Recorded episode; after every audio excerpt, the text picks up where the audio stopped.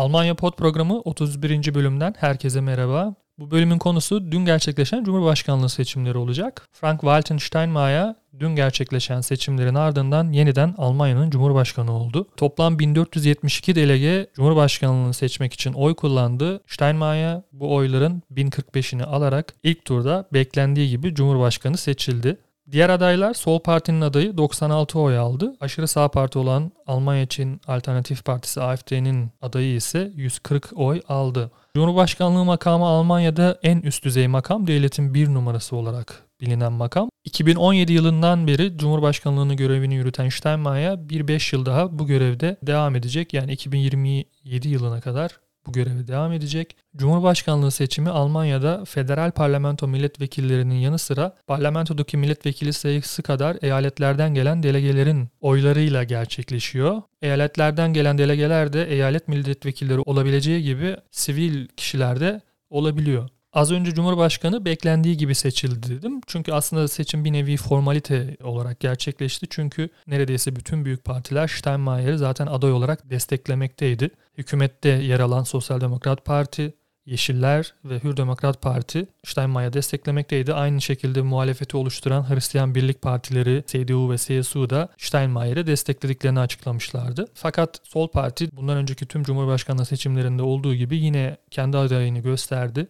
bir nevi sembolik bir aday göstermeyi her zaman tercih ediyor parti. Bu sefer de özellikle yoksullukla mücadele alanında çalışmalarıyla tanınan bir doktoru Gerhard Trabert'i aday olarak gösterdi. Trabert de 96 oy alarak sembolik bir görüntü vermiş oldu. Fakat seçimin bir diğer adayı olan AFD'nin adayı Max Otte büyük yankı uyandırdı. Çünkü Max Otte CDU üyesi bir milletvekili, federal parlamentoda yer alan bir milletvekili fakat son dönemde özellikle İslam ve göç karşıtı sağ popülist söylemleriyle tanınan bir kişiydi. Ote aslında hem Alman hem de Amerika kökenli birisi ve partide bu durum çok büyük bir yankı uyandırdı. Aslında tüm Almanya'da büyük bir yankı uyandırdı. AFD adeta CDU içerisine bir bomba atmış oldu. Partiden bir kişiyi aday göstererek partiye bir nevi büyük de bir zarar verdiğini söyleyebiliriz. CDU bu konuda tabii anında tepki vermek zorunda kaldı ve Ote'nin parti üyeliğini geçici olarak iptal etti. Ote'nin AFD ile olan ilişkileri de tabii sonradan ortaya çıktı. Son genel seçimden önce Ote'nin AFD'ye 30 bin euro bağış yaptığı ortaya çıktı. Almanya Cumhurbaşkanlığı makamı ile ilgili biraz bilgi verelim. Cumhurbaşkanı Almanya'da anayasaya göre tarafsız olmak zorunda değil aslında. Bir partiye üye olabilir resmi olarak. Fakat uygulamada bu zamana kadar bütün cumhurbaşkanları parti üyeliklerini dondurdular göreve geldikten sonra. Bunun yanında Cumhurbaşkanının tarafsız olması şu özelliklere dayanıyor Almanya'nın Anayasası'nın 55. maddesine göre federal veya eyaletler düzeyinde hükümetlerde yer almaması gerekiyor. Bunun yanında başka hiçbir yerden örneğin maaş almaması gerekiyor. Ticari bir işte bulunmaması gerekiyor. Bir işletme örneğin açmaması gerekiyor. Başka bir yerden maaş almaması gerekiyor. Bir şirketin yöneticisi veya yönetim kurulunda, denetim kurulunda vesaire yer almaması gerekiyor bu şekilde bir tarafsızlık özelliği var anayasaya göre Cumhurbaşkanı'nın. Biraz da tekrar bu göreve seçilen Steinmeier hakkında bilgi verelim. Steinmeier işçi ailesinden gelen bir kişi. Hukuk fakültesinden mezun olan biri. Cumhurbaşkanlığı öncesinde de aslında da Almanya politikasında tanınmış simalardan biriydi. Kendisi müsteşarlık görevinde bulundu. 2007 yılından itibaren yine 2005-2009 yılları arasında Merkel'in ilk hükümeti kurduğu dönemde Dışişleri Bakanı olarak görev yaptı. Aynı şekilde 2013-2017 yılları arasında da hükümette Dışişleri Bakanı olarak yer aldı. Kendisi SPD milletvekili olarak tanınan bir simaydı her zaman. Steinmeier'in az önce bütün büyük partilerin ortak adayı olduğunu ve aslında toplumun da geniş kesiminden destek alan bir isim olduğunu söyleyebiliriz. Özellikle göçmen kökenli kuruluşlarda Steinmeier büyük saygı duyuyor ve yakın ilişkiler kurabiliyor. Örneğin Almanya Türk toplumu geçen yıl Ekim ayında gerçekleştirdiği 25. yıl kutlamasında Steinmeier onu konu olarak gelmiş ve çok değerli bir konuşma yapmıştı. Steinmeier Almanya'da göçmen kökenli insanlara, göçmen geçmişi olan insanlara çok değer veren ve onlara saygı duyan bir isim. Bu nedenle onların da takdirini kazanan bir isim. Steinmeier seçildikten sonra çok önemli demokrasi vurgularının yer aldığı bir konuşma gerçekleştirdi. Fakat öncesinde kendisini tebrik eden birkaç kişiden bahsetmek istiyorum. İlk olarak Almanya Başbakanı Olaf Scholz kendisini tebrik etti. Olaf Scholz Twitter'daki başbakanlık hesabından attığı ilk tweette Steinmeier'i tebrik etmiş oldu. Bu zor zamanlarda vatandaşlara bir oryantasyon verdiği için Steinmeier'e teşekkür etti. Devletin en üst düzey görevinde kalpten bir görevi yürüttüğünü ifade etti ve tekrar seçildiği için de çok mutlu olduğunu Twitter'da duyurdu.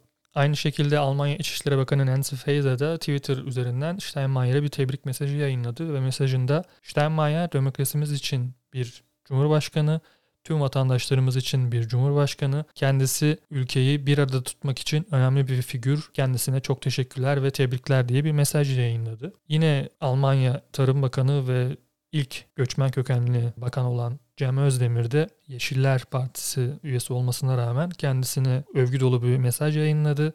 Kendisini tebrik etti ve seçimde onun için oy kullandığını Twitter'dan duyurdu. Harika bir cumhurbaşkanı. Demokrasimiz ve toplumun bir arada kalabilmesi için çok güçlü bir insan. Kendisini tebrik ediyorum diye bir mesaj yayınladı Cem Özdemir.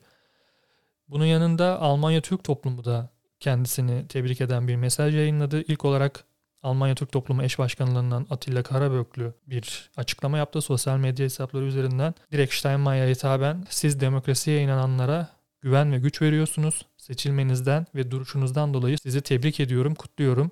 Cumhurbaşkanı Frank-Walter Steinmeier diye bir açıklama yaptı ve, ve Steinmeier'in tekrar Cumhurbaşkanı seçildikten sonra yaptığı konuşmadan önemli bölümleri aktardı Atilla Karaböklü. Yine Almanya Türk Toplumu eski başkanlarından ve şu an CHP Berlin Birliği Başkanlığı olan Kenan Kolat da Steinmeier'in yeniden seçilmesinden memnuniyetini ilan etti. Kendisini kutluyorum. Almanya'nın göçmen gerçeğini gören Steinmeier Almanyalı Türkler için büyük bir şanstır ifadesinde bulundu. Görüldüğü üzere Steinmeier toplumun gerek siyasi gerekse sivil alanında çok geniş kesimlerden destek alan bir isim. Bu desteği de hak edecek aslında çok önemli adımlar attı diyebiliriz görev süresi boyunca 2017 yılından itibaren hatta öncesinde Dışişleri Bakanlığı döneminde göçmen toplumuyla çok yakın ilişkiler kurdu.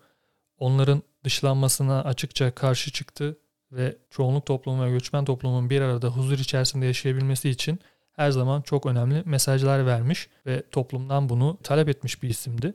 Yine son olarak Cumhurbaşkanlığı seçiminden hemen sonra yaptığı açıklamada da demokrasi vurgusunu unutmadı kendisi. Cumhurbaşkanlığı makamının partiler üstü olduğunu fakat konunun demokrasi olduğunda kendisinin nötr bir kişi olmadığını ve olmayacağını, demokrasiye karşı bir saldırı olduğunda o kişilerin kendisini karşısında bulacağını, demokrasinin yanında olanların ise kendisini yanlarında bulacağını ifade etti konuşmasında. Frank Walter Steinmeier'i ben de Almanya Pot adına tebrik ederim. Kendisi 5 yıllık süreçte görevini layıkıyla yerine getirmiş bir kişi ve bundan sonraki 5 yılda da aynı şekilde layıkıyla yerine getireceğine inandığım bir kişi. 31. bölümü bu şekilde tamamlamış olduk. Dinleyen herkese çok teşekkürler. Herkese güzel bir hafta dilerim.